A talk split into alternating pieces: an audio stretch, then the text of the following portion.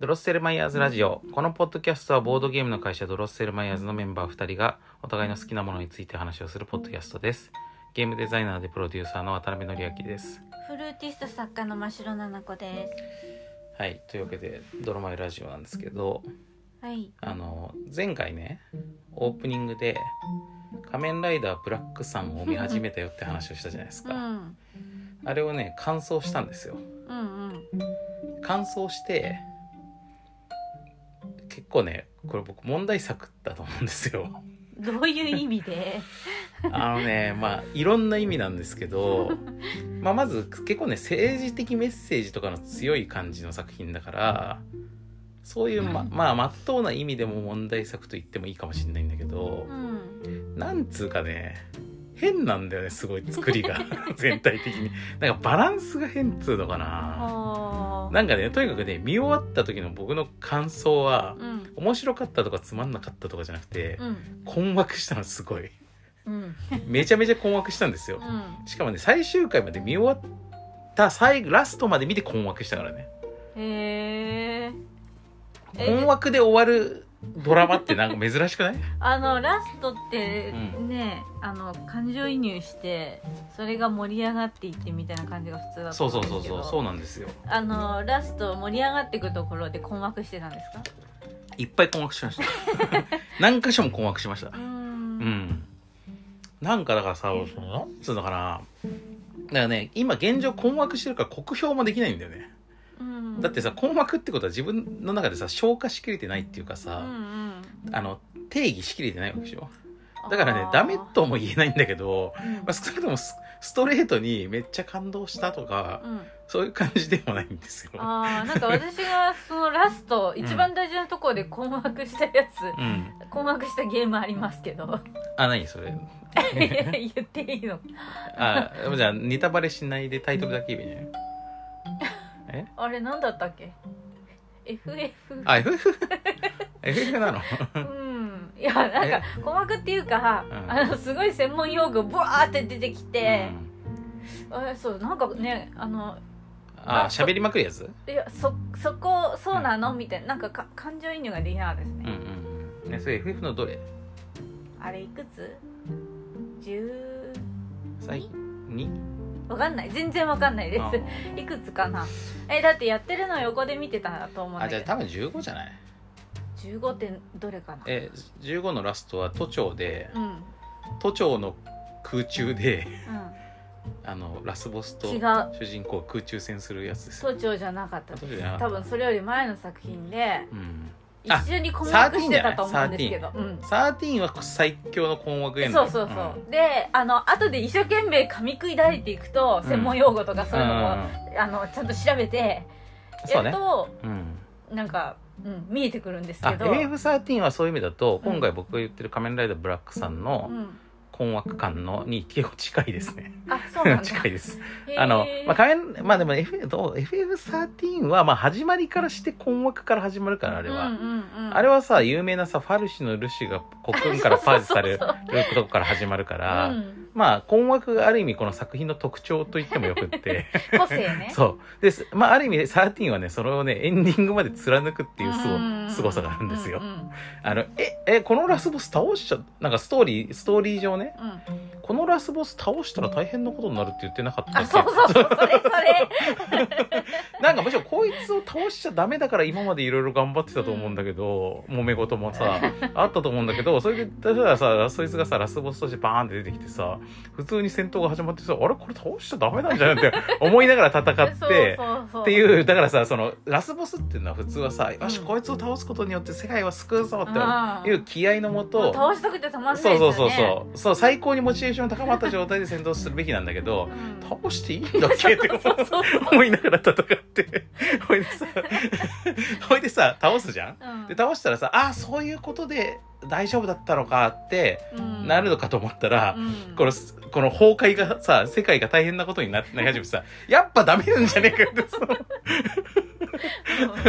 うダメなんじゃんって思ってたらまあいろいろなことが起こってまあなんとかなるんだけど、んもう本当に納得いかないというかまあ困惑ですよねあれはね、うん、まああの FF13 のね確かにその困惑感にも結構近いというか、うん えなんでそうなんのっていうのがねいっぱい起こるんですよ、うん、ちょっと待ってついていけないんだけどそうそうそうそうそうそう考えさせてみたいなそうで、まあ、仮面ライダーブラックさんはね、うんあの、まあ、ちょっとね、どんぐらいネタバレするかどうかな、まあ、まあ、でもか、あの、アマゾンプライムビデオで、まあ、無料で見られるんで、まあ、あの、うんあのプライムビデオ入ってる人はね。なんで、まあ、興味ある人は見た後でこの話聞いてもらってもいいんですけど、うんあのね、まあちょっとクリティカルなことは言わないようにしますけど、あの、いろんなタイプの困惑があって、うんそういうなんかその政治的メッセージの面での困惑もすごいあるんですよ。うんうんなんかこう、あ、これってなんかたま、あのね、結構ね、その、割とストレートに、なんか安倍す元総理をね、うんてかと、まあ、安倍政権時代に多分作り始めてるから安倍総理をあのモデルにしてるのかなっていう感じのあの悪い総理大臣が出てきてうんでそれをルー大柴が演じてるんですよ。おーうん、ルー大柴が悪いせい総理大臣をやるとか、まあ、こういうのは面白いんだけどうんでなんかそういうことに対しての割とこの反体制的なメッセージというかさ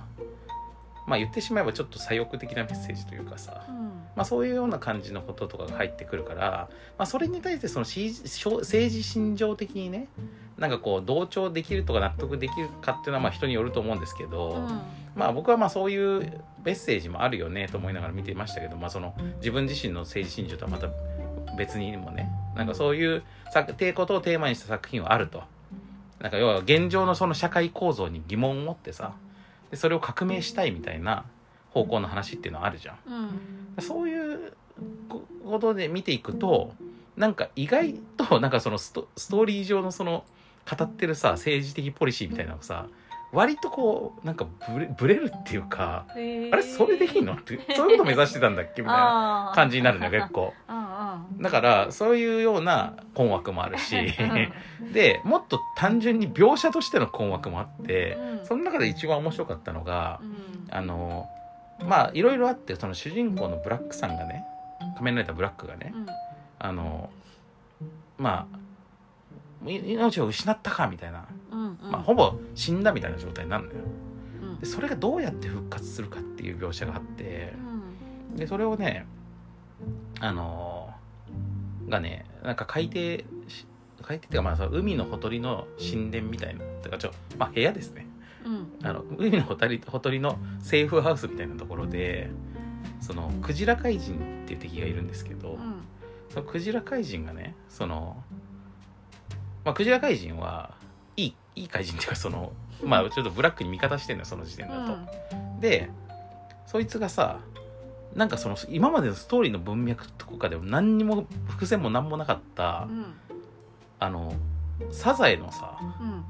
貝殻を持ってきてさうんそっから汁をかけるのよ。うんしかも結構なんか黄土色のさうんうんなんかあんま綺麗じゃない感じしはいなんかそれ私も見ましたけどそこのシーンだあのけ そこをまあましろさんにあまりにも衝撃的だ ったからちょっとこれ見てって言ってそのシーンを見てもらったんだけどなんか別にいい色でもないですそよねう なんかその本当にさはサザエをつぶやきした時にさ、あの奥の方に入ってそうな感じの さ絶妙な汁をねうんザーってかけてくけどさそうするとわーってなんか煙が出たりとかしてさ、ほいでこのブラックさんあの仮面ライダーブラックさ足がねちぎれてるわけよ、うんうんその時点で。うんそれももうすらもくっついうてんで復活するっていうシーンがあってこれは結構クライマックスの方の重要な盛り上がりシーンなんだけど、これがさもうさ困惑めっちゃ困惑するわけ えこれえどういうことってうんであのこのねこの話あの仮面ライダーも怪人の一人なんですよ完全にうんいろいろいろいる怪人の一人でしかないわけね、うんうんまあ、ちょっと特別な怪人ではあるんだけど怪人なわけで怪人たちって基本的に怪人専用のなんていうか食べ物があってほうこの世界ほうでそれヘブンって呼ばれてんだけど、まあ、このネーミングまたちょっとダサいなとう思う、ん思うんだけどあ昔のあれだったらしょうがないいやでもそれそれはねあの昔のあライダーにはなかったあそうなあの今回のオリジナルなのほあの昭和の仮面ライダーブラックにはなかったオリジナル要素なうのねでそのヘブンっていうのを食べることによってうんまあ、か怪人はなんかこうち力を得たりとかあとなんかあんまり老化しないみたいなうん設定があったりとかするんだけどただこのヘブンっていうのがちょっと材料がやばいものでできてるんですようんあのなんていうか人道上やばいというかえそれ常常食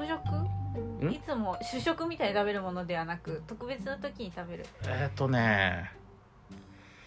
あのみんながみんな食べれてるわけじゃないあでも結結構高いんじゃないなんかまああのメタファー的にはうんなんか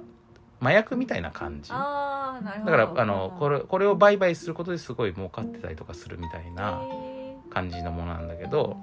でそれをまあそのまあ敵の怪人たちはみんな食べてるんだけどさーうんなんだけど主人公のこの仮面ライダーはブラックさブラックさんはあのそれを食べることをずっと拒んでるっていう設定なの。うんおう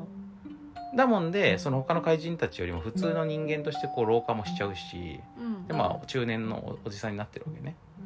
うんでなんかこうあのこんな時こんなかか傷を負ったりとかさ戦いで傷ついたりとかしてる時にさ「ヘブンを食べなよ」って言われるんだけどうん俺はた意地でも食べないみたいな感じで、まあ、それはなんかその主人公のさうんその人道的なポリシーをさあー感じされるところなんだけうどんうんでなんかそのさだからヘブン食べるだ食べないだって話がまずあるから傷を負ってさそのほん満身創痍になってもし命も失いかけているねライダーが復活するとしたら、まあ、ヘブンを何らかの形でついに食べるのかなと。うんまあ、俺は思ったわけでもう一個思ったのは、えっと、これはもう一個昭和のライダーからのさ引き継いでる設定でさあの体の中に仮面ライダーブラックはあのキングストーンっていうすごい大事な石を持っていてうんうんその石がなんかすごい超パワーを秘めてるわけよ。うんでこのただねなんかその、まあ、ここが、まあ、僕のまた別のこ別の困惑でもあるんだけど さあので昔の仮面ライダーブラックっていうのは仮面ライダーブラックとライバルのシャドームーンっていうのがいて、うんこの2人はもともと兄弟のように育てられた親友なんだけどこの親友同士を同時にお父さんの親世代が両方の親がね結託してねこの親友同士をを改造してうん2人ともお腹にあのキングストーンを埋め込んでるのよ。おーでこの2人が戦って勝った側がうん次の世界の王になるってえいうー正規王っていうねえーっていう王になるっていうう。んあのーまあだから正規だからまあ100年の王になるのかな,、うんなんかそんな感じの、まあ、儀式みたいな設定だな、でだからひどいわけよ両親は、でその主人公とその親友だったそのシャドームーンっていうやつがねあのーまあなんで戦わなきゃいけないんだってなりながらうんうんまあ相手はうるさいっつって戦う、うんまあ向こうはもうあの洗脳されちゃってて、うん主人公は洗脳前に脱出したから、うんうん仮面ライダーの定番ですけどだからまああの理性があるわけ正義感がそれでその戦いたくないのに戦うっていう話だったんですようんでその話は今回も引き継がれてておうでシャドームーンも出てくるしでこの主人公のブラックも出てきてブラックサンドシャドームーンなんだけどさでちなみにこの間ほらあの日食あったじゃないですかうんあ月食うん月食多分月食のイメージなんだよシャドームーンっていうのはうんでブラックさんっていうのはなる日食のイメージなんだよほどあで仮面ライ旧仮面ライダーの第1話はこの日食現象から始まる第1話ね、まあ、それちょっと話それましたけど、あでまあ、そのでそのキングストーンをめぐっての2人の殺し合いっていうのがメインだなんだけど話としてはで今回も割とそういう話のはずなのになんかちょっとこれ僕が設定を理解できていないだけなのかもしれないんですけど今回のねブラックとシャドウもねなんか気軽に割とキングストーンを取り出せるのねへえほいでなんか大学の頃になんか他の同級生の女の子がさ「キングストーン私が預かっとくよ」みたいなこと言った らさ「分かった」みたいな感じでさ、えー渡し渡しちゃうのよ。あほいであれキングストーンってなんかそのどっちかが死なないと取り出せないからドラマが成立するんじゃないのっていうさ。あーで結局そのキングストーン誰がどこへ持ってったかみたいな話に今回なるんだけどうんなんかえそれだったら別にその殺し合わなくていいっていうかどっちかが「ドラゴンボール」みたいにゲットすればそれで済んじゃうんじゃないのみたいなさまあそういう感じになったりする困惑がね、うんまあ、ちょっと今困惑の話を重ねてるから話の文脈が分かりにくいと思うんですけどうんあのそういう困惑のキングストーンの話もあるから、うんまあ俺としてはその死にかけたブラックがいた時にまあヘブンで復活するかうんキングストーンで復活するかどっちかだろうと思ってたわけうんそしたら正解はクジラ怪人の持ってきたサザエの汁で復活したわけだからすげえびっくりしたわけあーほいで、うえ、どういうことってやっぱなって、うんで、まあ、最最終回まで見てさでもやっぱこの最終回の直前でそういうほいろんなこま他にもいろんなあるんですけど困惑して終わるからちょっとこれはさすがに俺がね俺が分かってないだけかもしれないと思ってうんで昔の「仮面ライダーブラック」を見直したわけよ。うんまあ、そこは真城さんがいるみ横で見てたからあー結構見てみち横目でちょっとチラチラ見てたと思うんですけど、うんで僕は「仮面ライダーブラック」ですごい好きなんですよあの僕自分が小4ぐらいの時にやった「仮面ライダーで」僕のリアル僕らの世代ってリアルタイムの新作「仮面ライダー」が作られてなかった時代に少年うん時代を過ごしてるからだから「仮面ライダー」って一昔前の仮面ライダーたちの図鑑とかでしか知らなかったんだけどうん初めてリアルタイムで新作の「仮面ライダー」が作られたぞみたいな感じになったから「仮面ライダーブラック」はめちゃくちゃ思い入れがあるわけ。だから全部は見てるんだけどでもなんせ子供だったから結構覚えてない要素もあってうんで見直してみたらその旧仮面ライダーブラックでもブラックがさ最終回近くでうんブラック指数みたいになった時にうんそのやっぱりクジラ怪人に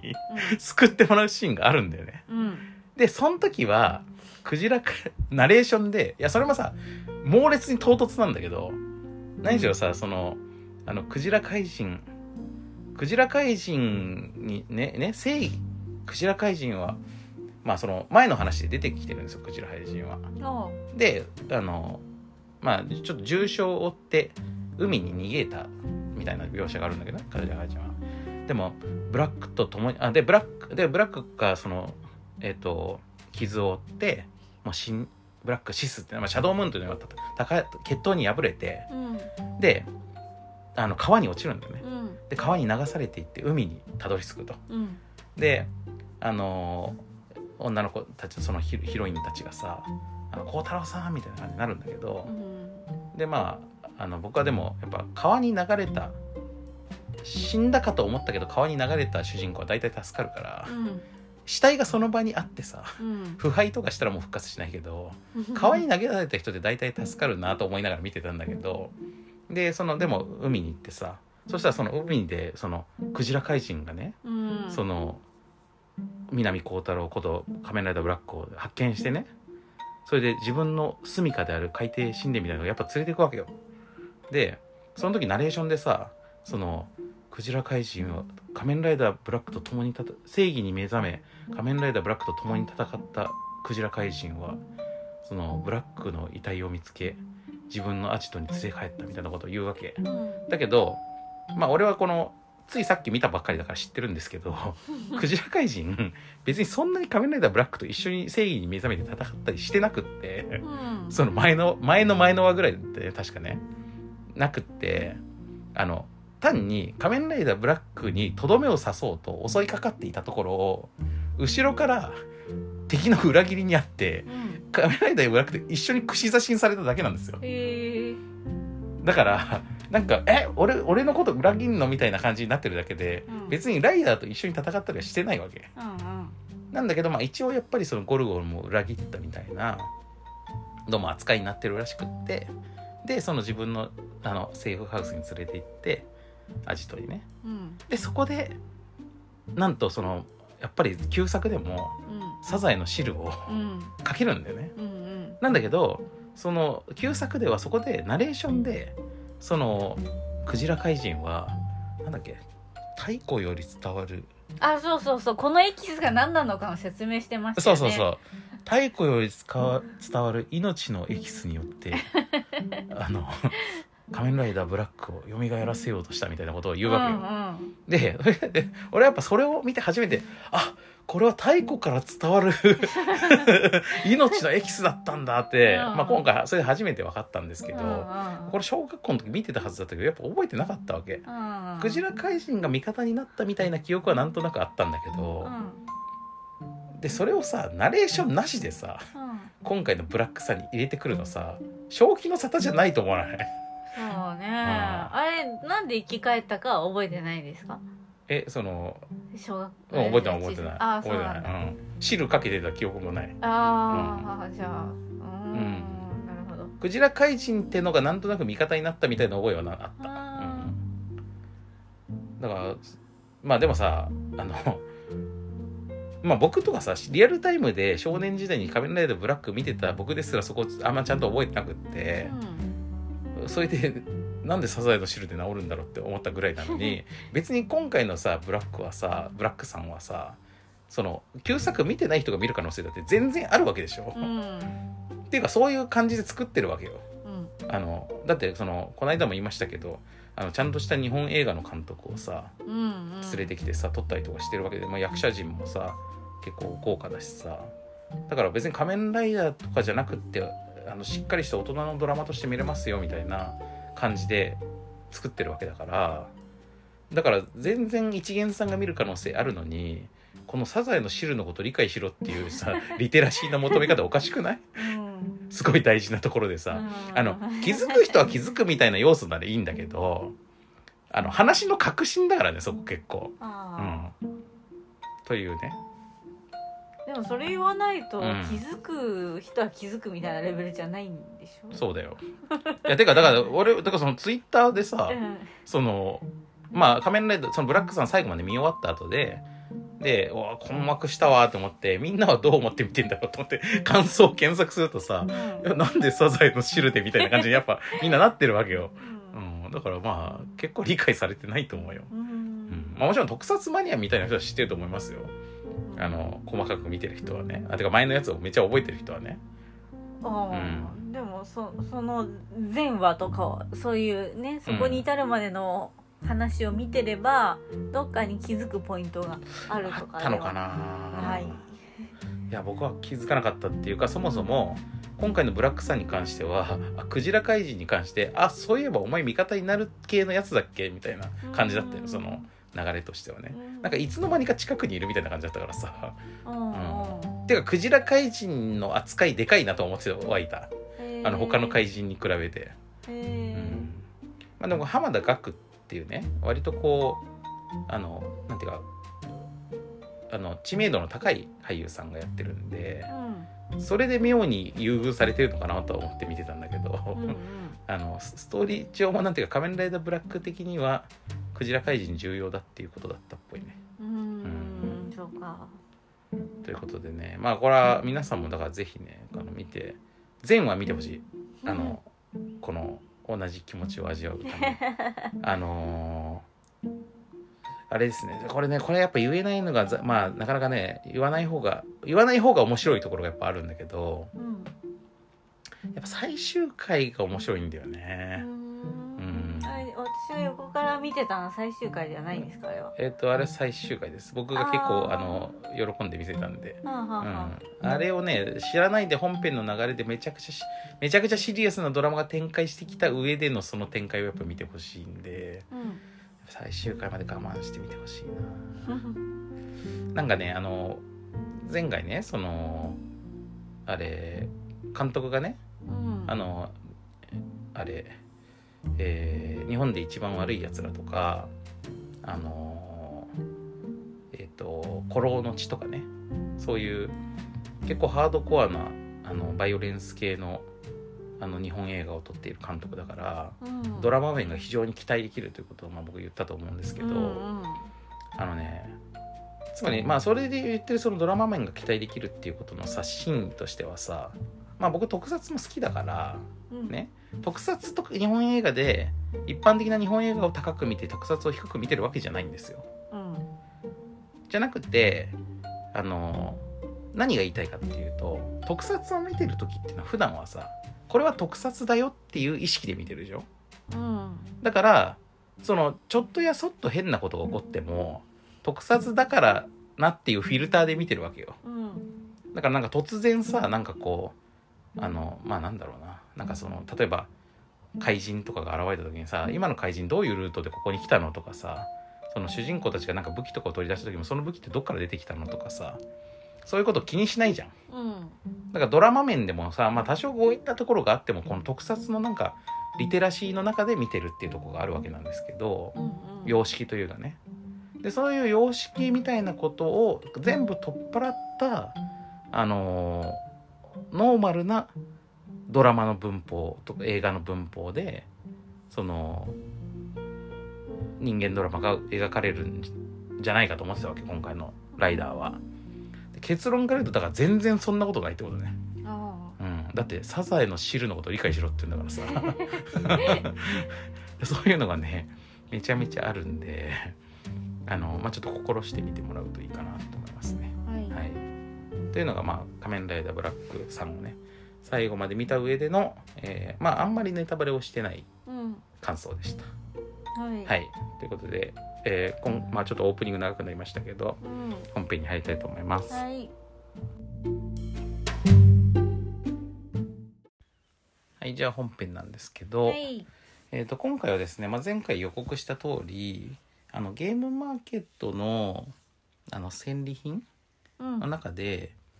あのアフターシックスジャンクションとかでのゲームマーケット特集を、まあ、ちょっと今週やってきたんですけど、うんとかで紹介できなかったものを紹介するという予告をしてたんですけど、はい結構アフターシックスジャンクションで割と思ったより数紹介できたっていうのとうんあとねさっきあのツイッターのスペースっていうやつまああのクラブハウスみたいにさうん音声であのしゃべこうは音声配信をできるやつがあるんですけどそこで、えっとゲームまたゲームマーケットであの直感で買ったゲームを紹介し合いましょうみたいなやつがあってうんそれにも参加したんでそこでも紹介したんですよ。うんなので紹介してないやつがだ意外と少ないんで。はい意外とあのサクッといけるかもしれないんですけどうんちょっと待って順番に紹介していきますねあとねあれだでもあゲームはあのアフターシックスジャンクションだとあの同人ゲームにうん重点を置いたんですよおうだから商業ブースのやつとか紹介してないしうんとかね、であとあとラジオ的にこのラジオで伝わりにくいやつとかも結構避けたからうん結構そういうのが残ってる感もあるんだけどあのこれもポッドキャストだから同じじゃろって話もあるんだけど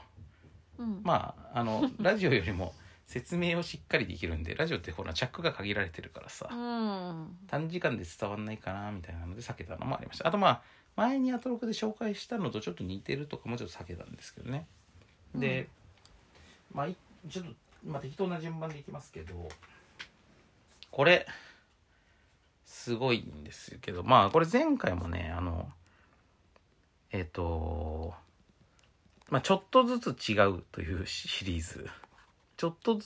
つ違うってこれサークル名だからちょっとずつ違うシリーズへえで前回1ミリ間隔っていうのをうん買ってきてまあラジオでも紹介したんですけどそれはですね1ミリずつサイズの違う正方形がいっぱいあってで、それを大きい順に並べていくっていうか重ねていくっていうねへえで裏を重裏返すとサイズがね書いてあるのよ数字で、うんうんだけど表だとあのん数字がないから、うんそれであこのせこの正方形よりこっちの方が大きいんじゃないみたいなことをやるゲームだったんですけど、うんでおなそれのシリーズでねこのちょっとずつ違うシリーズ「指感覚2」と呼んでてこれ指感覚っていうのがまあ前に出ててそれの新しいバージョンってことなんですけどうんこれはまああのね特定のゲームっていうよりは新しいトランプみたいなもんなんだけど1から9までの数字が書いてあってうんこの数字に応じて厚さが違うんですよ。へえ触ってわかるんわかだるよちょっと触ってみてこれとじゃあこれとさうんこれと比べてあ全然違うここれこれこれどっちの動き厚いっちでしょうんこれ6なんですよはいこれ3ねああじゃあこれとこれはうんこれちょっとあこっちかなが厚いうん当あたりこれ2でこれ1だかあらだからあの数字の差がでかければ厚さの差もでかいんですけどうんなるほど今1しか違わないから微妙な差だったと思うのねうんでこれを使ってゲームをすると全てのゲームが変わるんですようん例えばババ抜きやるでしょあババ抜きすごいババ抜きなんてさ今までさ、うん当てずっぽだったじゃん うんまあせせいぜい相手の表情とかさ、うんうん並べ方の癖とかで想像するしかなかったけど、うんこれでババ抜きすると、うんこの自分の持ってるカードに対してさ例えば4が欲しいなとかっていう時にさこの相手の数をこうやって触ってこれちょっと4にして熱いかなうっんて、指感覚ゲームでですそうねでこれ自分のやつをこう,、こうやってねうん自分のと触り比べることができなるるほどであこれだっつって引いてうん当たってたみたいなのでこう出してくるとうん、単なるパパのキックめちゃ面白いのよあーなんかファミチキとスパイシーチキ ンのあのねうん、ま袋に入ったまま目をつぶって当てられるかみたいあ、これいいいきなりそう言うと意味わかんないと思う けど真城さんのねなうん真城さんの技能として有名な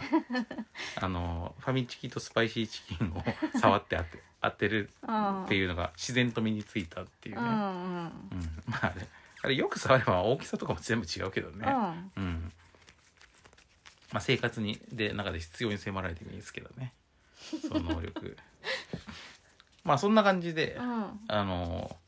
だからさ、まあ一応ねこのゲーム買うと遊び方いくつか書いてあるんですけど、うん別にさこれ何やっても面白いのよ。あなるのほどちょっとねそうやってみたいですねでしこょのゲーム関係あるかな全然関係ないゲームああったりとまかああるはあるかな。それも面白くない七並べとかどうなんですかしならべもしなべってしなべって人のカードを触る要素あったっけ？ないないよねだからやっぱりあでも隠して相手がう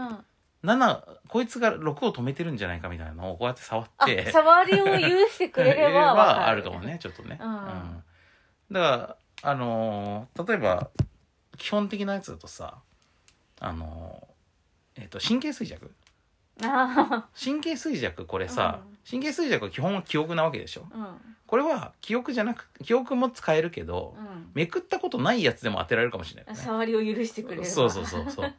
まあ触り許さないと意味ないけど、うんこう触ってあこってこれとこれじゃないかなっつってあもうパッそうとすると記憶のゲームじゃないですないね触覚のゲームうに、んまあそれに記憶と両方使わしてもいいしう、んもう触覚だけでやらすつもりでもう毎回シャッフルしてもまあいいかもしれないねあー それすごいすごい大変ですね大変あとねこの遊び方のやつでおすすめっていうか、まあ、作者の作者のはあのこの鈴木圭一さんっていう人が売ってるんですけど、うん鈴木圭一さんがおすすめですよって言ってたのはポーカー。へえポーカーでそのあの自分のカードに対してさこのカードが欲しいっていうのをさうん狙って取ってこれるっていうねなるほどなるほポどーカーは盛り上がるああさっきしながらべてたけどスピードとか無理ですねスピードとかもいいです ね確かにていうか意味がないスピードとかはかなり無理ですねうんうんあれはどうかなそそ大富豪とかはどうかなへ大え富豪は人のを触れたらどうかってことだよまあ、ねそうだよねまああんまり意味ないかなうんうん面白いですねなんかうん別の視点が生まれてでしょ全然ゲームが変わる根本的に変わる、うだからさなんか一見何の変哲もない数字のカードだけど、うんめちゃめちゃ深みのあるあアイテムなのよあここれれはマジックできるねそうだねマジックまあマジックのだからさ、うんあのマジック用のさ、うんうんあの気づかれないようにちょっとし印が入ったりとかいろいろなってるさいやカードってあるじゃん、うんまあ、あれみたいなもんでもあるよねうん、あれなんか あの、うん大きさが上下で違ったりとかしてたし、うんうんうん、うんそうそうそうそう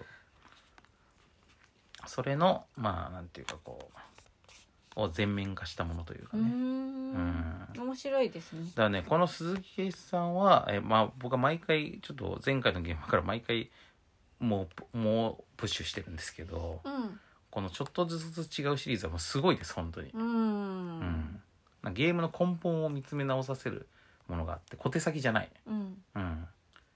なんかさこういうさちょっとね変わったもん作ってみましたっていうトランプもまああるはあるのよいろいろ昔から。おうでやっぱそのその中にはもう全然遊びめないようなものもあるんだけど、うんこれはあの遊びをちゃんとアップデートして一段面白くする効果があるから、単なる思いつきましたってもんとはちょっと違うねうんうん面白いす。ごいねあとですねえーっとあこれねこの愛人に私の財産の半分を依存するというおうゲームこれはまあえっとアトロクのゲームマーケット予告会の時に注目してるゲームとして紹介したんですようんで実際に買った後はちょっと尺が足りなくって昨日のアトロクで紹介できなかったんですけど、うんあのー実際にやってみたらどうだったかという話をねしたいんですけど、うんこれどういうゲームかっていうと,、えー、とじ本物の弁護士の人が作ったゲー ム なのでうんえっとこれ弁護士監修って書いてあるけどさうん本物の弁護士監修って、まあ、ゲームマーケットのあの広告にも書いてあったカタログにも書いてあったんだけど、うんまあ監修も何も作者本人がそうだっていうねうんうん「私です」っつって言ってたからそのブースでうさ。んでそのまあだからほん現行の日本の法律に準拠してるのでうんあの実際の日本遺産相続と同じことが分かると。あじゃあ勉強になり勉ます強になる そう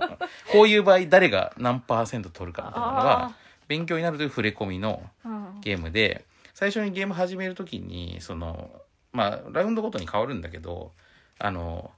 この身分カードっていうのが配られるわけよ。うんで先族、まあ、先族っていうのはこれはおと父親とかはは、まあ、亡くなった人のお父さんかお母さんねうん死んだ人のねあと子1とかね兄弟姉妹とかねうんあるわけです配偶者とかねうんいろんな子2とかね、うんうん、こういうのがあった時に誰が取るのかみたいなのがあるわけですうよ、んこの身分ランクっていうのがそうそう そう身分ランクの高い人がまあ基本的に、まあ、あの優先的に取れるんだけどえああ1の方が高いですよねそうだから配偶者はまあやっぱ高いよね。ううんんでそれで自分の身分がこう決まってる状態の時にまあ先族とかだからあんま高くないわけよね存続孫族だ孫族。でこのね遺産がねこうやってこうオープンされていくんだけどどんどん遺産が出てくるのようんゲームしていくと。なんだけど借金とかもあるね。おおで借金カードが出てるとこの10203040とか出てて合計今50あるなみたいな風になってたのが借金カードが出た瞬間にこれが全部反転してマイナス50ってことになるーうんこの 50, 50の単位が何なのか分かんないんですけどもう仮に億としましょうんうだから50億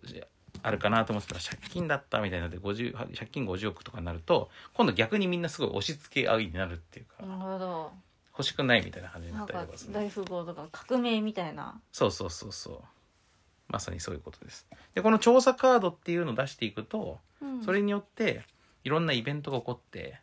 あの例えば実は隠し子がいたとか うんなんかそのこういうい遺言を残してたとかみたいなことが明らかになっていってであの相続権のある人が変化していったりとかねうん結核自由とかさほうなんかこう親子関係不存 在とかね相続排除の遺遺言とかさこの用語がねちゃんと多分法律用語をちゃんと使っているという面白さがある、うんうん親子関係不不存在とかあんまり普段言わないじ言ゃんわないですねいいですね、うんこのななんか響きそう親子関係不存在は対象者の自分以外のこの場にこれを出してうん対象者の相続権トークンを裏にする、うんなのでまあそう要するに子供をこの人は子じゃないですとおういうことを指摘して、えーそそのこの相続権を無効化したりとかするのがこれねうーん逆に配偶者を無効にするのはこの婚姻無効ねうんこれなんか技技名として考えると面白いですね面白いよねでそれを却下とか棄却することによっていいいいなあのリセットしたりとか、うんまあ、いろいろできるんですけどだからこれ面白そうでしょ、うんうん、でまあ遊んで実際まあ面白いんだけど、うんあの実際にプレイしてたらですねうんあのこの説明書にさこのいろいろ書いてあるわけよこの、えー配偶者のみが相続人で配偶者がありの場合配偶者が全額もらいますとかさうん配偶者がありで子供が相続人になってる場合は配偶者が2分の1子が2分の1もらえてでしかも子供が複数いたらその子供の中で当分するのでうん例えば子供が3人いると配偶者が2分の1子供は6分の1ずつもらうことになるとかさ、うんこういうのが説明書に書いてあるわけね。うんそれでやってたんだけどさやってたらさあれでもこの先族がいてなおかつ子供がいる場合ってこの先族と配偶孫族あさあ孫族ごめん孫族と孫族と配偶者と子供が全部いる場合、うんどれが優先されるんだみたいなね配偶者が2分の1取れるのはもう完全に確定していて残りの半分のうち孫族が本来だったら3分の1取れるんだけどそれで残ったのを子供が当分したらめっちゃ少なくなっちゃうし孫族孫族の3分の1じゃないのかなとかってなるわけうんで実際なったわけうんでまあ、結論としてはこの説明書を読んだら分かんないんですそれはうんそこまでは詳しく書いてないのようんで調べるとなる と本当に法律を調べるしかすなごいいということで、まあ、このゲームをやるとあの遺産相続のことが分かるかと思ったんだけど、うんむしろ遺産相続のこと調べながらじゃないとゲームができないというですね、うんというなんか逆転の状態になっすてごいその法律の本本っていうかいネットとかがうん、ルールの説明書みたいなそうそうそうそう感じになるってこそうとなねんですよだからちょっと前にあのー「さくな姫」っていうねゲームがあって、うんあのそれはデジタルゲームですけど、うんあの農業をするゲームだだったんですけどでそれの農業シミュレーションパートまあ農業ゲームプラスアクションゲームみたいなやつなんだけどさ、うんでその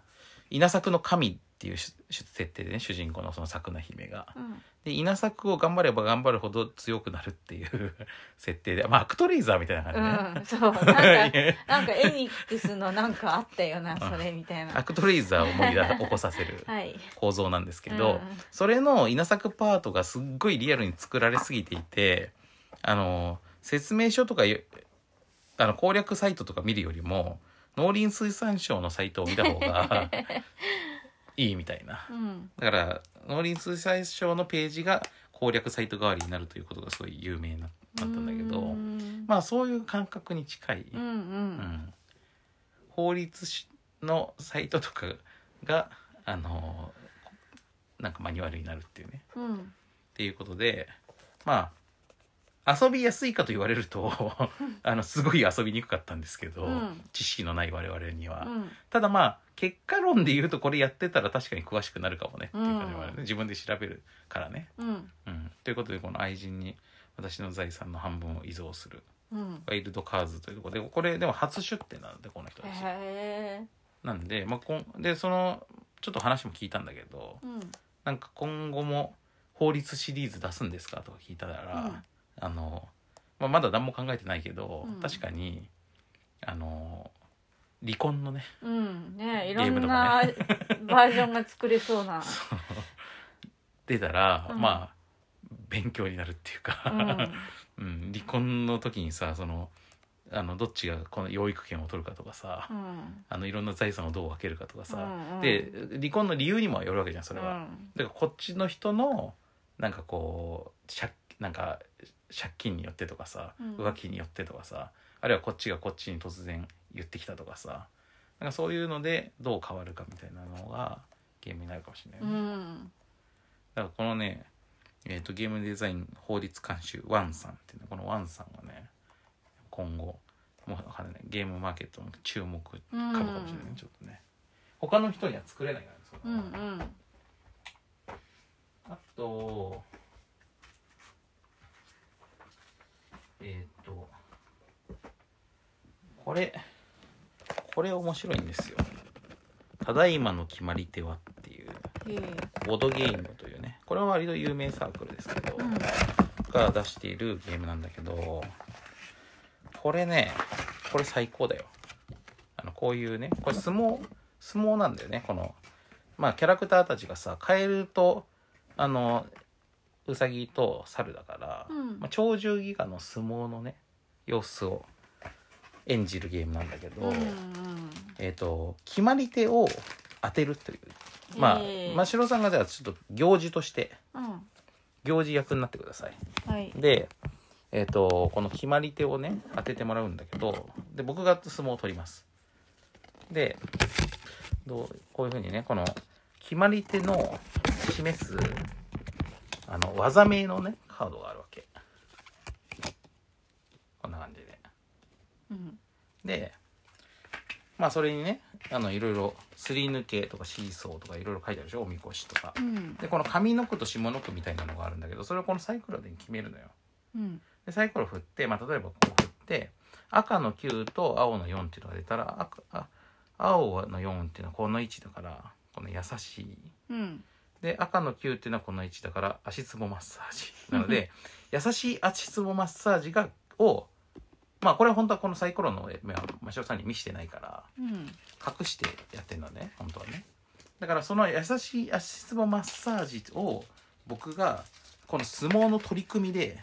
表現しなきゃいけないでそれを、えっとこれで演じるんです けど人形劇そうあの紙紙石人形劇ねあこので必ずね負けるのは猿なんですよあうんであの倒す方はウサギかカエルかどっちでもいいんですけどでこのねあの紙人形を使ってで言葉は使っちゃいけなくってうんあの猿はキーとしか言え ない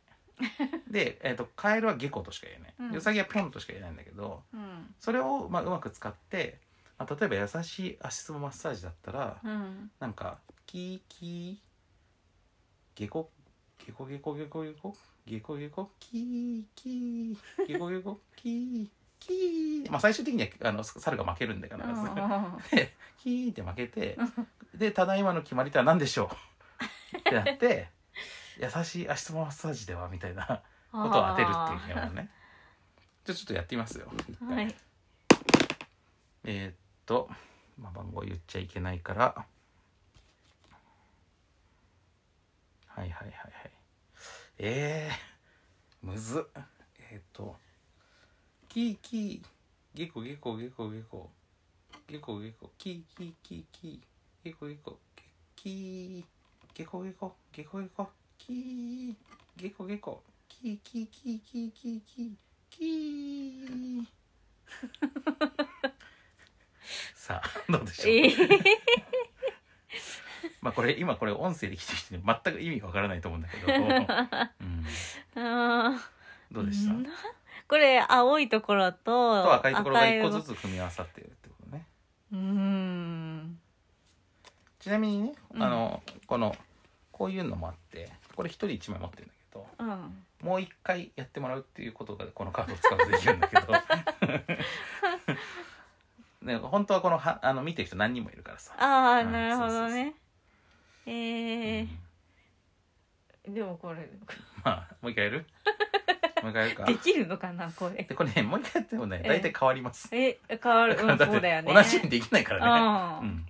えー、いくよ。えーうんキーキー。ゲコゲコ。キーキーゲコゲコ。キーキーゲコゲコ。キーキーゲコゲコ。キー。ゲコゲコ。ゲコゲコ。キー。キー。キーキーゲコゲコ。キーキーゲコゲコ。キー。キー。ゲコ。なんかさっきと違う要素が出てきました ねどうかな。えー、これは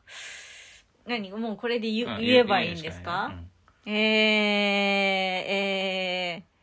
ー、じっくりかとないうん。うんうん。じっくりと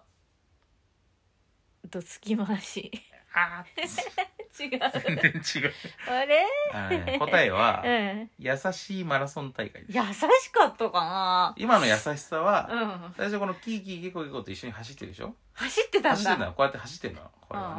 うんねで途中でキーっつってこの猿うんがくじけそうになったところで、あ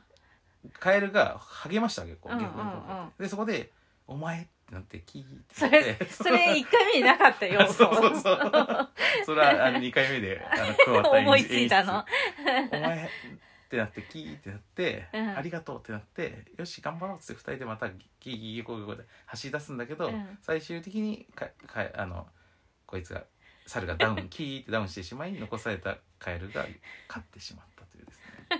ねそういう決まり手だったのね。おーなんかそのマラソンをしてるその長い描写がうんじっくりとに見えましたね、まあそれはあるね。なのでこれはね演じる側はやっぱりこの選択肢を見て、うんこうするとじっくりとだと思われちゃうかもなとかを避けなきゃいけないわうけよ、んだから表現力がいるわけ、うんうんうんっていうゲームですはあ橋尾さんもやってみ るいやいいですいいもう2回やっちゃっそたうし、かそうだえね演じるのうんそうねかそうかまあこういう感じのねこれめちゃくちゃ面白いよあの でも意外とわかるよちょっとね今のはねマラソン大会で難しかった結構あーだからちょっとねまあちょっともちょっともう一回やってみようかなえー、っと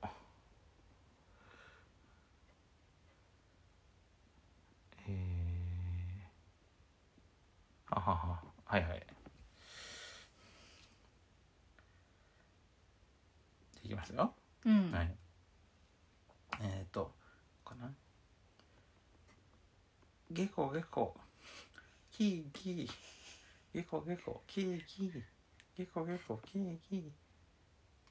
キコーキ ーそうかなもう一回やるうんゲコゲコキーキーゲコゲコキーキーゲコゲコキーキーゲコキーどうですか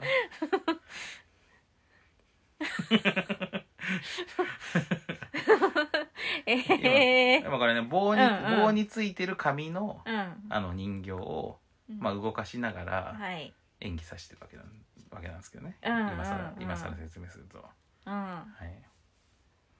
えー大騒ぎうんうんごっつんこあー惜しい、 惜しいのうん、これはおみこしごっつんこでした何おみこしおみこしあごっつんこだかあおらこみのこしこのリズミカルにこあうー上下にねあのこれわっしょいわっしょいって見えちゃったああそううんかわっしょいって言えないかわっらしょいって言えねないからキーキーうんうんゲコゲコってこうリズミカルに上下に動いてたでしょでうんこの2つのおみこしがこうすれ違いざまごっつんこしちゃってうんうんで猿がキーってやられたっていうねおこーとなんですけど難しいなでもごっつんこは分かったでしょだからううんん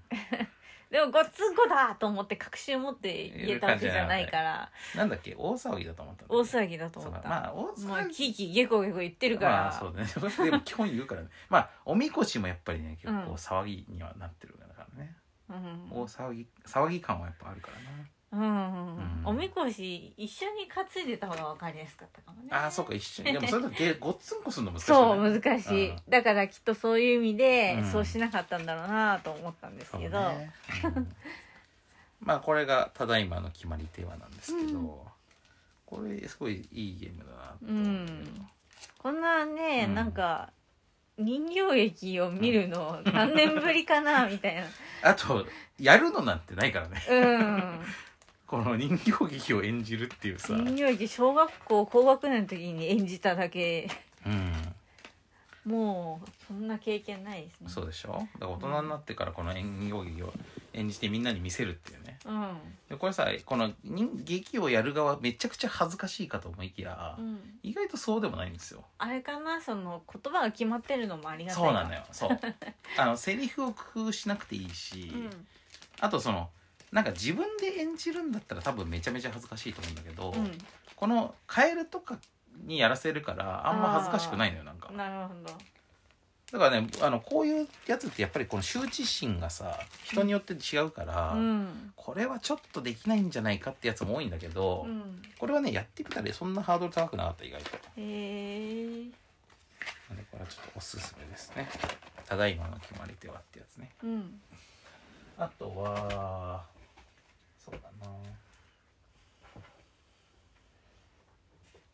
まあこれこれさインクゲームズなんですようんインクゲームズとジオゲームズっていうまあところがコロコラボで作ったやつで、まあ、インクゲームズのゲームとか別に紹介しなくてもめちゃくちゃ売れるから紹介しなくてもいいような気もするんだけど、うんでもすごい面白かったんで紹介しますとえっと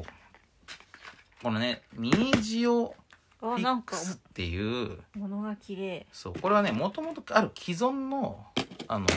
なんていうかブロックなんですようんブロックパズルみたいなもんなんですよ。でこれを使ってやるゲームなんだけどえっ、とこれが1個と1個とこれが1個かな。まあこれがまたさ、ラまあ、ラジオ向きじゃじゃないからその紹介はできなかったんだけどてかまあ同人でもないしね。このちょっとこのミニジオフィックスっていうものがどういうものなのか橋尾さんせ見た目で説明してもらいます。これ何これ難しいな、まあ要は幾何学的なコアメみたいな それはそれは透明感がねうんなんか薄さと透明感まあ、ううんんうん、物の感じがね感じがね。色の違うべっこう飴がいやそうまあそういうまあそういうことではなくて、はいてかまあそれあのそれもいいんだけど、まああのプラスチック製の、うんあのパズルブロックみたいなやつなんですよ、うんどことなく美味しそうですそう それであのえーっと三角形と四角形と五角形と六角形があるんですよう、んうんでまあちょっとさそれをらを、まあ、複数あるやつもあるんだけどこれを組み合わせてえっと立体物を作るのねへえでこれちょっとさ実際にこのやってみると面白いんだけどこうやってねパチンパチパチはめていくのねこんな感じであこの凹凸のところにはめられるってそこうとそうこれでね立体が作れるのよあこれ気持ちよさそうでこれ自体が食感がいいからそもそも、だうかんらこれいじってるだけで楽しいっちゃ楽しいんだけど、ちょっとねはめるのに若干コツがいるかもしれないけうど、ちょんっとはめてみて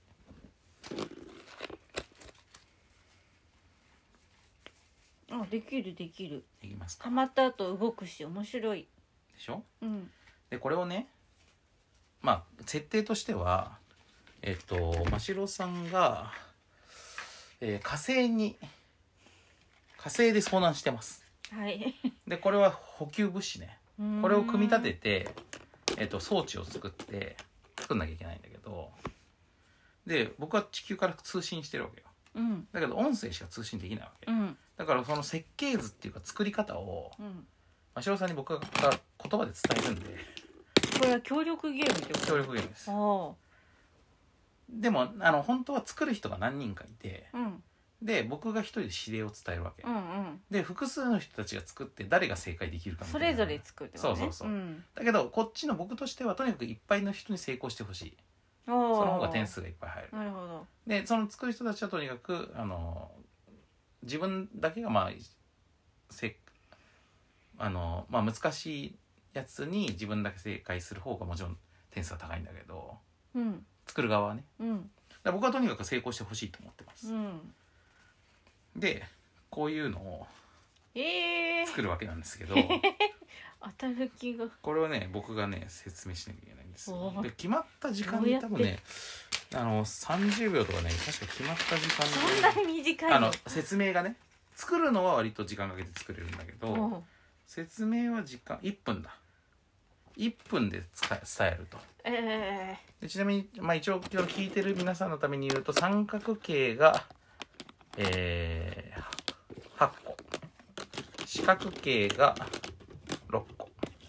で五角形と六角形が1個ずつあるという状態ですね、でこれでじゃあちょっとレベル0って一番簡単なやつでちょっとやってみるね1分間をーこれは聞いてる間は触っちゃいけないんですかそうなんですおお覚覚えてくださいえんのうん、あでもまあレベル0が、まあ、これは比較的簡単かなでいきますようんでこれで1分間見ますけど、うんえーっと五角形を土台にしてうん地面に敷いてでその五角形の真ん中にある三角形の部分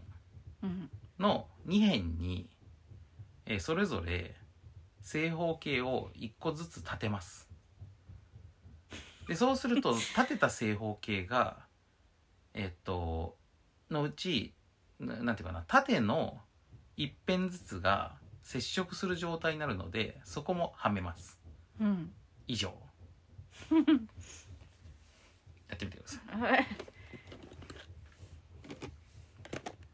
えー、あれそれそれねちょっと逆にしたらつくつかな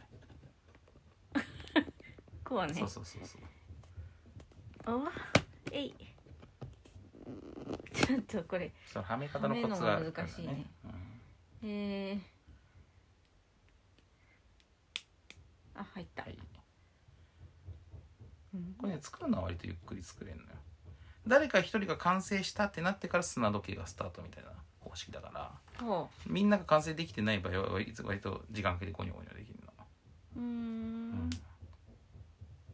これではい完成ですかはい、正解見せます正解、ああよかったうん という感じでうんでこれをあのみんなで競い合って作るっていううねんでこれレベルが上がってくるとどんどん複雑な形になっていくからああこういううわこれ1分間で説明すんのそうどうやってだからね説明する側もかなり技術が求めらうれるんうんですよ、んでこれね本当に何かの訓練になると思う、うんうん、説明が上手ににしないといけあの相手が思ったより動いてくんないからねうんうんこれ会社の研修とかでマジでいいと思うよ、なるほどね、これ全然違うのができるとすごいですねそういやねそういう捉え方あるそかれはねみたい全然違うなのができるのよ面白いで僕は作ってるの見てるから、うんあそっち行っちゃったかってなんだけどあもーうその時にはもう言えないからうね、んうんうんあ確かに今の説明だとそうも受け取れるよねっていうのがあるんですよ、 うんすごい勉強になりますねそのそうそうそうそ説う明ということに対してそうあのものを伝えるということうのね、んあの技術がね上がっていくと思うんで、これ本当子供とかもいいと思うよ、うんいいうんねあのチークとしてっていうか、うんでもでもあの子供ってかあちっちゃい子はねできないね本当にそそうでしょうね今みたいな説明が、うんあの論理立ててできないかうら、んあのだいぶレベル高いと思いますけど、うんまあでもあのちょっと知的な遊びでもあるしうね、んうんい小学校高学年ぐらいだとすごいんじゃないですかやうまい子はうまいんじゃないうん下手な子はめちゃ下手だと思うけど ね大人でもこれ下手な人はめちゃ下手だとそ思りゃ そうでんしょうねううんん特に説明する側ね、うんそうそう説明する側ですまあでも理解する側もそこのなんていうか想像力っていうかさ、うんうんまあ記憶力も必要だしそうなんだよねあとその立体イメージ力とかねうんでも多分こういう意図だからこういう言い方したんだろうなみたいなところの、うんなんかこの察し力みたいなのも必要だし、うんうんなんか面白いよあのやっぱ付き合いが長い同士の方が、うんあの理解しやすかったりとかそういうのもあるしねああ、うんこれあのさっきの私の説明べっこう飴のようなものがみたいなのだとちょっ作とれないですねちょっと真城さんも一回説明してみ るあのさ、まあ、レベル0の中でいいからあレベル1でもいいうんうん1にする、あまあ、作るの僕だからゼロゼロ0ゼってどっちがいいえー一は一で ?1 で じゃあはいこれを僕は中,、えー中身見てないんでじゃあお願いしますちょっと待ってこれがいんあちょっと足りないのかなん数足りてるかなこうかな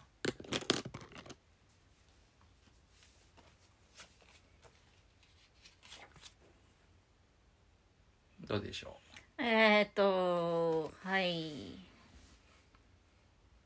じゃあいいですう、うんか、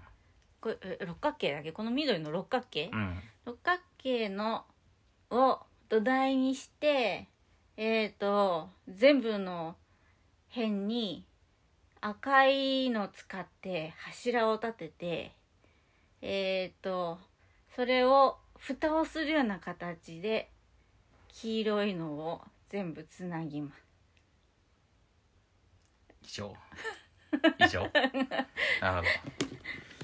やってみましょう今説明ね30秒ぐらいだったあ本当うんまだまだだからできるっちゃできるけどうんうんまあでも今ので分かった気がするから分かった気がする。これあれだよなその作る順番とかもあるけどねまあでもねこのパズルっていうかこのジオなんかミミニジオフィグうんこれあれだな録音にめちゃめちゃ音が入りそうだそうね。一旦ここに避難させるかなんかバチンみたいな音がうん入りそうだね、これでこれをさやっぱ触ってる感覚自体が非常にいいうんこれは気持ちいいですでね。でこれもさそのオイングの佐々木さんと話したんだけどさうんあのーやっぱさ自社だけで作ったらこのパズル作るところからは作れないじゃんうん、相当ですね。もともとこのパズルを持っているところがこれを使ったゲームできませんかねってていう話があってなるほど。それで考えたらしいんだけど、うん、それはすごいいいなと思った、うん、うんだからそういうあの組み方っていうかさでいいよねうん、うんあ、の一社だけだとできないことができるからそれこそ本当のコラボだなとうん思い、ましたね、まあ値段もちょっとそこそこね高めになっちゃうんだけどこれこれを内内内包してる分さ、う、うんん普段のインクが出してるゲームよりちょっと高いんだけどこれいくららですか？いくらだったかな4000円ぐらいだったような気がする3500円とかだったかななるほどう。ん、でもすごい面白いと思うけどねうん、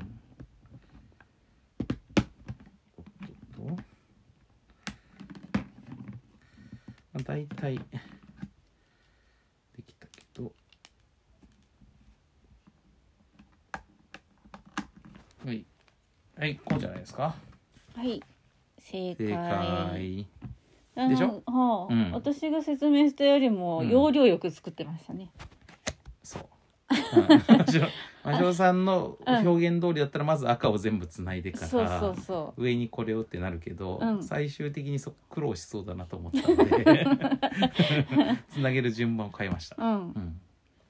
これやっぱりまあ僕ねやっぱね建築学科出身なんで、うんまあまあ得意だと思いますけど、あうーん、あの立体のイメージ能力とかもね、うんうん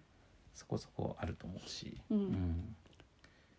まあでもこれは人によると思いますけどね、うんでもこの出来上がったものもなんか綺麗だしさあこれなんか遊びたいこれを触っ大丈夫て普通うに、ん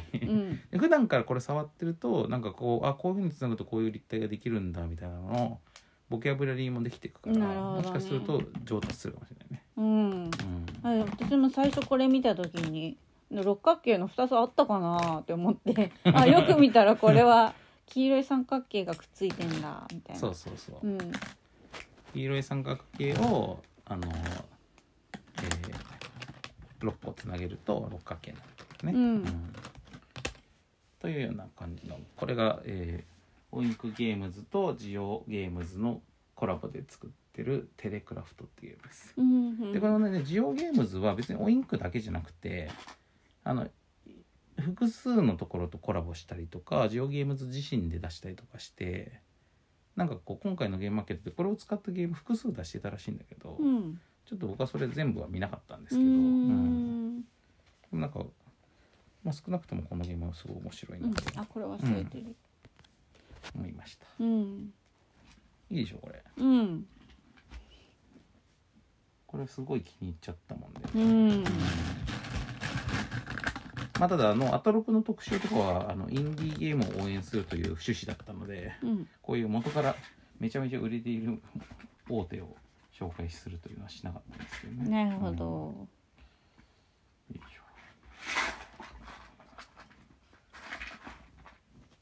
まあそんもう一個ぐらい紹介できるかな。えーっと時間的にはもう一個ぐらいかな。これこれすごい僕いいと思ったんですけど、うんえー炭酸が出しているうんうんだんだんダイスってやつで、えー、とこれはまあこの間ちょっと朝あのマシオさんとも遊んだんでルール知ってると思いますけど、えーまあ、ダイスが入っていましてうんそのダイスがまあプレイには人数分6個入ってるんで1人1個このダイスを持つわけですねうんだから6人まで遊べると。でこのダイスの、えー、とは特殊ダイスなんでで目があのオリジナルで、えー上向きの矢印がふ書いてあるやつまあ要は上アップの目と上2アップの目と、うんえー下に、え1ダウンの目と2ダウンの目があるんですよ。うんであと、えー動かないイコールの目があってあともう一個は特殊な目で、えー車が書いてある目があるんですけど、でこれを使って、まあ、会話をしていくんですよね。うんでその会話の中とか、まあ、単語とかで、えっと話題を上げたり下げたりしていくというゲーム。でだんだん上げたり下げたりするからだんだんダイスなんだけど。うんでまあ分かりやすい例で言うと例えば美味しいもの美味しいものについて一個最初に基準を言ってまあなんだろうね美味しいものっていうと基準暗記も暗記もあれ暗基記準としては良くない基か準にならなそうだままああででももいやいやいそれだやとはいやいやでも まあ仮に暗記もが基準だとしましょういきなりむずいけどで僕がダイソー振りますはで出た目は相手人には見せずいに、うん出た目が例えば1上がるだったら暗記もより1段階美味しいものを言ううん2上がるだったら暗記もより2段階美味しいものを言ううんで1ダウンだったら 1, 段階美味しくないやつとかイコールだったら暗記もと同等の美味しさのものを言うってことねうんで、えっと、車の目が出たら自分の好きな目をつくに変えていいうん宣言してうん変えますとだけ言ってということなんですけどちなみに、えー暗記もに対して僕が今この出た目で言うと、うん暗記もでも鷲尾さんの方かなり美味しいものということになりますよねねうん上どうしようみたいなねああそうだね暗記もに対してじゃあエイヒレ何これ何うん答でえればいいのそう俺はえっ、とど何の目なのかを当てる 1アップかなダメ1ダウンでしたあダウンなのえ暗記物の方が A ヒルより上じゃあない自分的にはうん、そうそうでしすねょ僕は真汐さんの基準 あをあそうそこまで見考越えしててて言なってんるす言かってるわけですよ、あうんでも世間的にもうんエイギレはあ、うん、まあ割とその安いし庶民的なあれだから、あそう暗記物の方がちょっと高級な感じですよああおつそうまみかとしては確かにねそう高級されてるんですよね、うんなんか気楽なおつまみ感としてはそうそうそうそうじゃあちょっと真汐さん今の今のじゃあ次エイヒレを基準にえ真汐さんがこれ弾いてえやっひてれ難しいなうん 最初に暗記物にしたのが悪いそう暗記も難しいよはいはい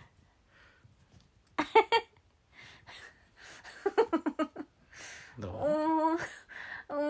んなんだろうななんかこれあちなみにこれはね協力ゲームですなので、まあ、みんなでこの話題をつないでいきながらうんいくつ正解していけるかみたいなことをなんとなく緩く楽しむゲームなんでうん勝敗とかはあんまないんですけど、まあ、とにかくあのお互いにあ当てようとするというかね、うんうん当てさせようとするうんうん、言えばいいですか、はいじゃあ何かうん、じゃあビスケッ トこれは落ちて るね何段階落ちてるかだけどいや2段階落ちるでしょビスケット簡素だもんすごいはいどうですか二人よーじゃあもう一曲ああなるほどこれね何基準ビスケットビスケットいいじゃねあえー、っとパンの耳、ーえー、パンの耳うん、えー、2ダウンかなお渡りっていう感じでうんでもこれね下がり続けたりしても難しいわけうんパンの耳よりもっと下とかするの難結しい構な難しいでしょえ泥まんじゅうとかにすればいいのかなだけど泥まんじゅうまで行っちゃうともうそうだよねそそれより下がさらに厳しくなるからだかうんらこのダイスの目の連続によってなんかめちゃめちゃ厳しくなったりとかもするっていうのがまあ面白さだよねうんうんじゃあちょっともうちょっとひねったお題にしてみようか今美味しいものだとね美味しいものはまあすごくね分かりやすいんですよ結う構、んじゃあえー、そうだなひどいいやうんでひどいこと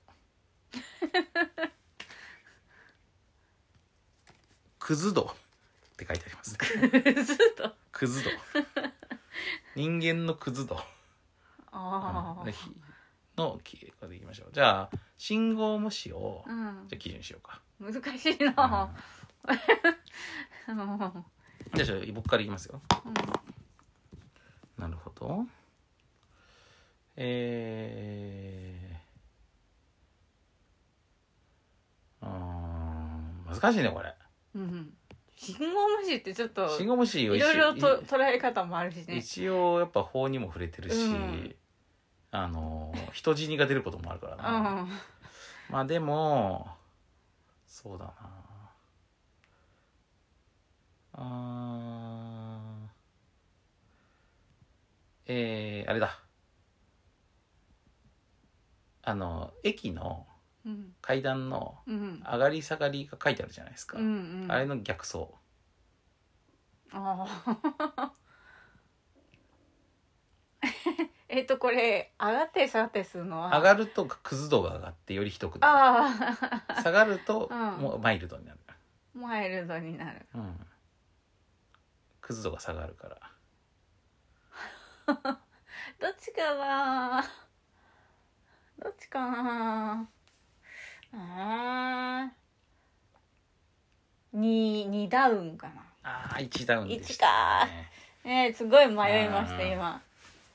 でしょうんこれむずいんだようんさっきのあの美味しいものとかは比較的やりやすいやつだからなんかこううんコンセンサスが取りやすいっていうかさ、そうねこの辺辺はやっぱねお題によってうんあの人によって価値観が全然違うこととかもあるから、うんそれはそれで面白いってことね、だかうんらこれでこうやっていくといやさっきのよりこっちの方がひどいでしょみたいなさうんうん誘拐より窃盗の方がひどいよとかみたい なそういう人によって違うわけだよねそうねうんうんそういうことがまあトークのきっかけになるという面白さもあるといううね、んうんというのがだんだんダイスなんですけどこれねすごいいいと思うんだよ僕うは。んあのまあちょっとね発想の大元は「あの糸」っていうゲームがあってそれにちょっと似てるんだけど、うん糸っていうゲームは、まあか、配られたカードの数字が、まあ、今回のそのテーマに対して例えば美味しいものだったら、えっとまあ、数字が1から100まであったとするとその例えば20のカードを配られた人はあのその全体の中で20ぐらいの位置に位置するぐらいの美味しさのものを言って、うんそれによってこう他の人たちに自分のカードが何何番ぐらいなのかを推察してもらうっていうゲームなんですけど、うん糸はね。うんだからまあそれとやってることの内容はまあ似てるんだけど、うんまあよりこうカードとかも使わないしあのゲームまあ糸の方がよりゲームっぽくってうんこの「だんだんダイス」の方がよりコミュニケーションツールっぽい感じでやっぱねこのダイスだけで遊ぶっていうののすごいいいところはなんかこう飲んでる時とかにもすごいやりやすいのよ濡れても平気だしさああうんだからもうダラダラとこのね話をしながら、うんまあ、気楽にゲームしながらあの飲み会とかさできるし、うんあの同じテーブルを共有してなくてもいいしね、うんこの間遊んだ時だからさ部屋の中で適当な場所に座ってやってたじゃん、あうんあいう風に自由な配置で遊べるのもいいし、なるだほかどらむちゃくちゃカジュアルに遊べるっていうのが素晴うんらサしい、イコロをコロってできる場所があればあればもうそれだけでどこでもできちゃううんでこのケースも小さいしさ、うんなんかちょっとうカバンのす中入れとごいて持ち歩いてあのちょっもいいしとこうスッとするあれみた いなずっとするあれあのよミントタブレッあトねそうそうそうそうこれ真城さんの特徴としてすごい日常的に触れるものも名前を覚えないっていう特徴があります よね、 すごい、いよく行く行きつけの店なのに、うんあのあの美味しいパン屋さんみたいな、うん あの認識のままずっと行くからね何年も、ううんんミントタブレットみたいなね うんケケースみたいな感じだから、うんだからまああのすごい携帯性もいいしさうんこれね炭酸のゲームなんですけどこれめちゃくちゃいいと思うんですようね、んこれ浅戸君がさなんかもっと売れると思うんだけですけどねみたいなこと言ってたから、うんなんか多分まだあんまりわき分かられてないような気がするけど、うんううんんもうこれはねもっと売れると思うよねいいと思うんそうそう浅戸君もそそう言ってたうんなんか思ったほど売れてないって言ってたんだけあどらあらこれは全然もっと売れていいと思います、うん皆さんもねこれかなんかか見つけけたら買って損ないタイプうのやつんだと思うよ、うん、感じかなあと、まあ、まあこれで時間的にはちょうどいいぐらいなんだけど僕もう至る所でうんうん進めまくってるんだけど、うんちょっと真汐さんにも伝えときがいないからしつこく言っていいこれこれね これアトロクでも紹介したしさっきのスペースでも紹介したうんから、当たる至る所で進めまくってるんだけど、うんこのゲームはすごいよこれ ティッシュに見える けどポケットティッシュに見えるけどポケットティッシュ型のゲームゲームだっティたッシューのこルでれす。ティッシュールです。かわいいこれだけでかわいいこれめっちゃいいでしょ。これはね、真代さん絶対気に入ると思ったんだよ。うんかわいいティッシュールっていうのは、うんえっ、と、あなたはティッシュ芸術家になります。何芸術ティッシュ芸あ術家。はいで、まあ、例えば僕がティッシュ、一人がティッシュ芸術家になるわけうね。んで、ティッシュ芸術家は、えっ、と、他のプレイヤーたちがに、なんか質問をされます、それぞれ。うん他の人たちはね、この芸術家を取材に来たインタビュアーなのよ。うんでインタビュアーはあの何でもいいからとにかくいろいろ質問していいわけうん ちょっとなんか質問してみて芸術家の僕にどういうこあのとほんと作ほん品についいてや本当当に何でもよくってあ好あきな食べ物は何ですかとああかそういうこと安倍政権についてどう思いますかとか何でもいいんですよ、うんうんうんうんじゃあ真汐さんなんか質問して、えー、なんだろう好きな好きな形は何ですかうんうん、じゃあ好きな形ねうんうんと、えーじゃあまあちょっといくつか複数質問が必要だから、えー、と好きな形と、えー好きな食べ物と、えー今行ってみたい場所うんまあ、この3つぐらいにしてみましょうか、うんこれ質問されるでしょうんそうしたらティッシュ芸術家寡黙な芸術家なのでうんうん無言でティッシュをこう出してこのティッシュによってその質問のいずれかに対しての答えを表現し ますうん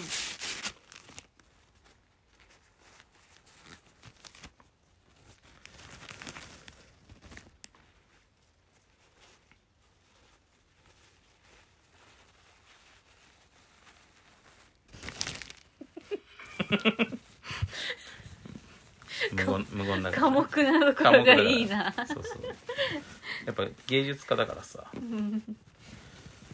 ティッシュで答えるのみだからね やっぱはいでこれがうんどの問いに対しての答えなのかを当てればいい今なんだっけ何聞いてたえっと食べ物好きなな食べ物とうんうん好きな色と行ってみたい場所好きな形ねあ好きな形だ好きな形と,、うんえっと好きな好きな、えー食べ物と行ってみたい場所、わかんない何これ先鋭的だな何これい行ってみたい場所かな、あ当た りこれはね、うん、これなんだか分かったわからない分かんないわからないけど、うん、これね北海道ですああなるほど ねあれ北海道こっち向きいあれ逆向きあやいや合っているや合って合る合っってるてる、よね大丈夫大丈夫静岡県と間違え静岡県逆だから ねあの足の位置がねそうそうそう っていう感じでうんあのティッシュ芸術家の表現をうんこのルールが絶妙だと思うんだよその何なのかまでは当てなくていいんだようん何に対して答えてるのかだけ当てればいいから 結構当たるのよあーでこのティッシュールのすごいところは まず消費されていくってことねあこれだってすぐなくなっちゃうけどだからう、んいや僕だからこれ本当感心したのうが、んつまりいっぱい欲しいわけようんあのゲームまでこれじゃ今回のゲームは新作じゃなくて、うん何回か前のゲームから売ってるのうんでゲームマに行くたびに買いたいうんティッシュール売ってたら「うんあ、まあ、ティッシュールだ」っつって「5個ください」みたいな、あれじゃない箱で売ればいいんじゃいない,、やそう思うでしあょの、ね、でちょっと待っててちょっと待っててね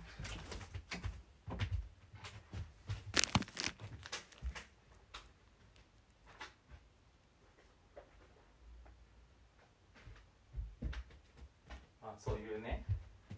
マシオさんみたいな方にねうんこれがあるわけですうん何これこわれかるこれステッカーになってんのうんこの長方形のね、うんこれをこのこういう箱ティッシュのねうん裏に貼るわ箱ティッシュ用なのこれすごいけそうすると箱ティッシュールになるわ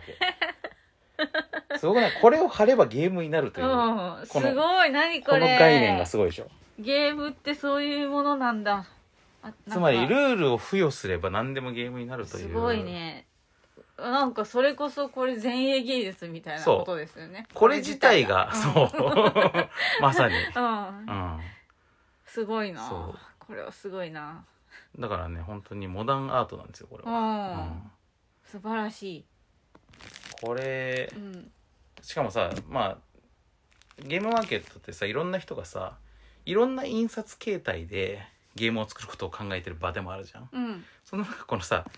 ティッシュのさ、うんティッシュ配るためのさこのオリジナルティッシュ作るのってすごい安く作れるわけそようねでいっぱい作れるでしょ、うんでこの形式でボードゲーム作れるなと思ったという、うんここにも感動するわうけんうよ、んで なんか多分めちゃいっぱい作ったんだと思うんだけど、うんもう前回か前々回ぐらいの現場からあるから、うんうんだからねあの見るとやっぱ欲しくなるしうんうんでこの今回なんてさうんこのティシュールさのブースでさティッシュ芸術を作ってくださいって言って、うんその作ってくださくれた方はタダであげますとかって、なってたわけで、俺つその作ったから、うんでタダであげますとか言ったんだけど「いやいいですよ」みたいなこれ払いますよみたいな感じになるっていう、あの不思議な体験っうんうんていうねうんあこれがあティッシュールですす。ごいとても愛らしいですでじゃあこれ真汐さん気に入ると思ったからさ 名前も最高やっぱりしそのシュールなね、ううんんそして 無言で ティッシュを取り出して作ってる人のもうまた愛らしくて最高すごいそう素晴でらしいこれはやっぱさこのまああのポケットティッシュっていうかティルールさえ知ってればああやばいルールあ時間がない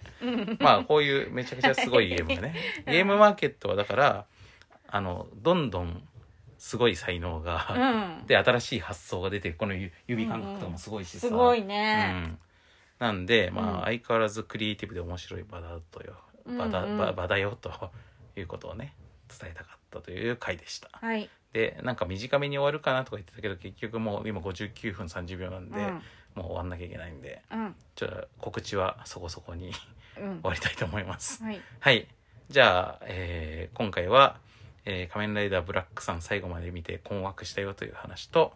えーゲームマーケット2022秋報告の残りの部分でした。はいということでさようならさよなら